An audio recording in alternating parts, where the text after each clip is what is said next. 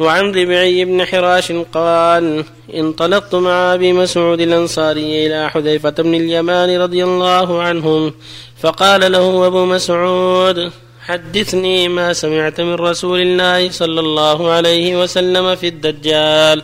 قال إن الدجال يخرج وإن معه ماء ونارا فأما الذي يراه الناس ماء فنار تحرق وأما الذي يراه الناس نارا فماء بارد عذب فمن أدركه منكم فليقع في الذي يراه نارا فإنه ماء عذب طيب فقال أبو مسعود وأنا قد سمعته متفق عليه وعن عبد الله بن عمرو بن العاص رضي الله عنهما قال قال رسول الله صلى الله عليه وسلم يخرج الدجال من أمتي فيمكث أربعين.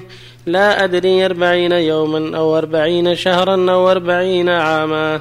فيبعث الله تعالى عيسى ابن مريم صلى الله عليه وسلم فيطلبه فيهلكه. ثم يمكث الناس سبع سنين ليس بين اثنين عداوة. ثم يرسل الله عز وجل ريحا باردة من قبل الشام. فلا يبقى على وجه الأرض أحد في قلبه مثقال ذرة من خير أو إيمان إلا قبضت. حتى لو أن أحدكم دخل في كبد جبل لدخلت عليه حتى تقبضه. فيبقى شرار الناس في خفة الطير وأحلام السباع لا يعرفون معروفا ولا ينكرون منكرا فيتمثل لهم الشيطان فيقول ألا تستجيبون? فيقولون فما تأمرنا? فيأمرهم بعبادة الأوثان وهم في ذلك دار رزقهم حسن عيشهم ثم ينفخ في الصور فلا يسمعه أحد إلا أصغى ليتا ورفع ليتا. وأول من يسمعه رجل يلوط حوض إبله فيصعق ويصعق الناس. ثم يرسل الله أو قال ينزل الله مطرا كأنه الطل وبالظل فتنبت منه أجساد الناس. ثم ينفخ فيه أخرى فإذا هم قيام ينظرون. ثم يقال يا أيها الناس هلم إلى ربكم وقفوهم إنهم مسؤولون. ثم يقال أخرجوا بعث النار. فيقال من كم؟ فيقال من كل ألف تسعمائة وتسعة وتسعين. فذلك يوم يجعل الولدان شيبا وذلك يوم يكشف عن ساق. رواه مسلم. وبالله التوفيق. بسم الله الرحمن الرحيم. الحمد لله وصلى الله وسلم على رسول الله وعلى آله وأصحابه ومن اهتدى بهدى أما بعد هذان الحديثان يتعلقا بالدجال. تقدم حديث النواس بن سمعان في الدجال. والدجال آية من آيات الساعة وشرط من أشراطها كما تقدم أشراطها القريبة من قيامها. والدجال شخص كذاب من بني آدم يقال الدجال لعظم كذبه وكثرة دجله وافترائه تقدم يمكث في الناس أربعين يوما. في حديث عبد الله بن عمر. أربعين. قال لا أدري أربعين شهرا أو يوما أو سنة. حديث النواس بن سمعان وضح أنها أربعون يوما. يوم كسنة ويوم كشهر ويوم كأسبوع. وباقي أيامه كأيامنا. وفيه أن معه نارا وماء. فالذي يقول إنه نار هو ماء طيب. والذي يقول إنه ماء هو نار محرقة. فمن أدركه فليقف الذي يقول إنه نار. لأنه يغير الأشياء ويدلس الأشياء ويكذب الأشياء. وتقدم بعض ما يقع على يديه من الخوارق الكثيرة التي تغر الناس وتجعلهم يستجيبون له من استنزاله المطر واستنباته النبات وكون تتبع كنوز الخريبات إلى غير ذلك مما يقع على يديه من الفتنة. ثم ينزل الله عيسى ابن مريم عليه الصلاة والسلام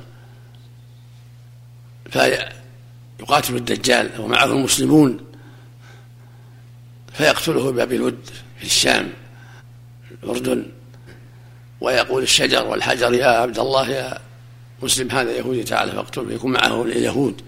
لأنه رئيسهم وملكهم الدجال فيحاصر المسلمون الدجال واليهود فيقتلونهم قتلا ذريعا ويقتلون الدجال حتى إن الشجر والحجر يقول يا عبد الله هذا يهودي تعالى فاقتله إلا الغرقت ثم بعد ذلك يمكث الناس في رغد من العيش ونعمة وينتشر الإسلام ويفيض المال على الناس حتى لا يقبله أحد.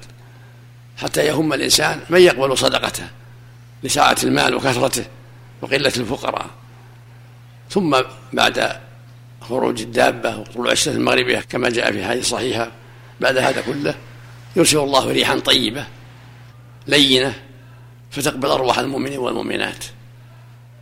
فلا يقبل أحد فيه إيمان إلا قبضته.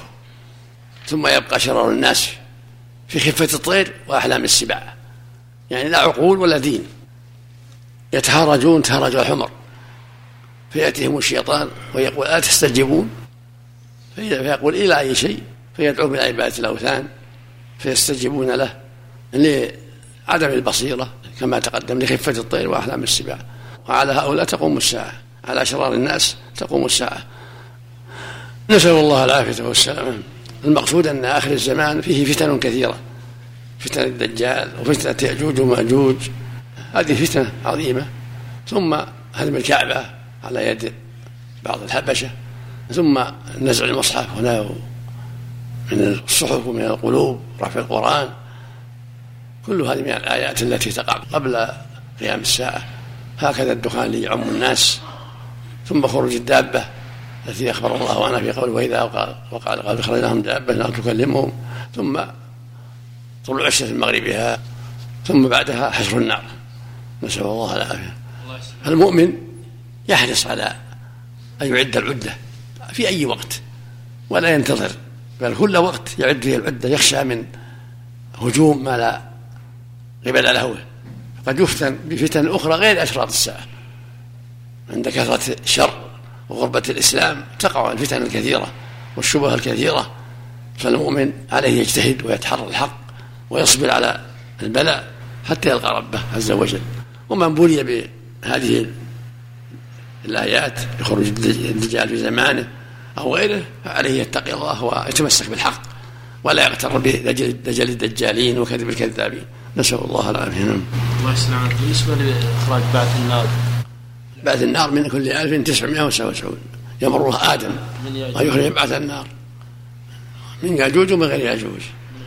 من يأجوج. تسعمائة وتسعة وسبعون ومن ومن هؤلاء واحد. من بقية الناس. مثل ما قال الله جل وعلا وما أكثر الناس ولا حرصت وإن تطع أكثر من كان أكثر الخلق على الباطل. ويأجوج ومأجوج كلهم شر نسأل الله العافية. هل يدل على أن أهل النار أكثر من أهل الجنة؟ يعني؟ نعم ما في شك. نسأل الله العافية.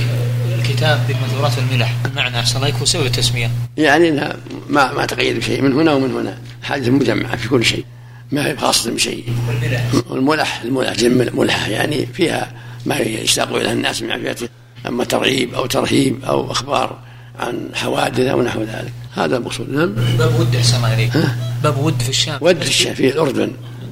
في مسجد أحسن الله باب ود نعم. أحسن الله عملك يا شيخ. إطلاق كلمة دجال على شخص متصف يعني بالكذب. جائز أحسن الله عملك. ما ما من يعرف بالكذب الكثير يسمى دجال. من يعرف بالكذب الكثير يسمى دجال. الله عملك هل يجوز للابن أن يتزوج أخت زوجة أبيه؟ أخت زوجة بأمه؟ لا ليست بأمه ما في بأس. واحد يتزوج هذا وواحد يتزوج الولد ما في بأس. ما دام أخوات ما كان أحسن الله إليك الدخان أحسن الله إليك في أي مكان تقول؟ في الدنيا كلها. آية عامة. في بعض الناس يقولوا كانت في عزمة الخليج أحسن الله لا لا الدخان آية عامة للأرض كلها الأرض كلها. عندما من يموت ويتأخر دفنه. آه بالنسبة للعذاب القبر يؤجل الله أعلم الله أعلم. ولعذبه ما الله الله أعلم. يأتي نصيبه في ولو في بطن السباع. يأتي نصيبه في أي مكان. بارك الله فيك. الله إليك. الدجال حي الآن. المشهور أنه حي. حديث حديث رواه مسلم في الصحيح. السلام عليكم. موجود لكنه معتقل حتى يؤذن له في الخروج أحسن الله عليكم في رواية من بحث النار يا شيخ أنهم تملأ النار من أهل الفترة يا شيخ. الله أعلم. الترمذي يا شيخ. الله أعلم.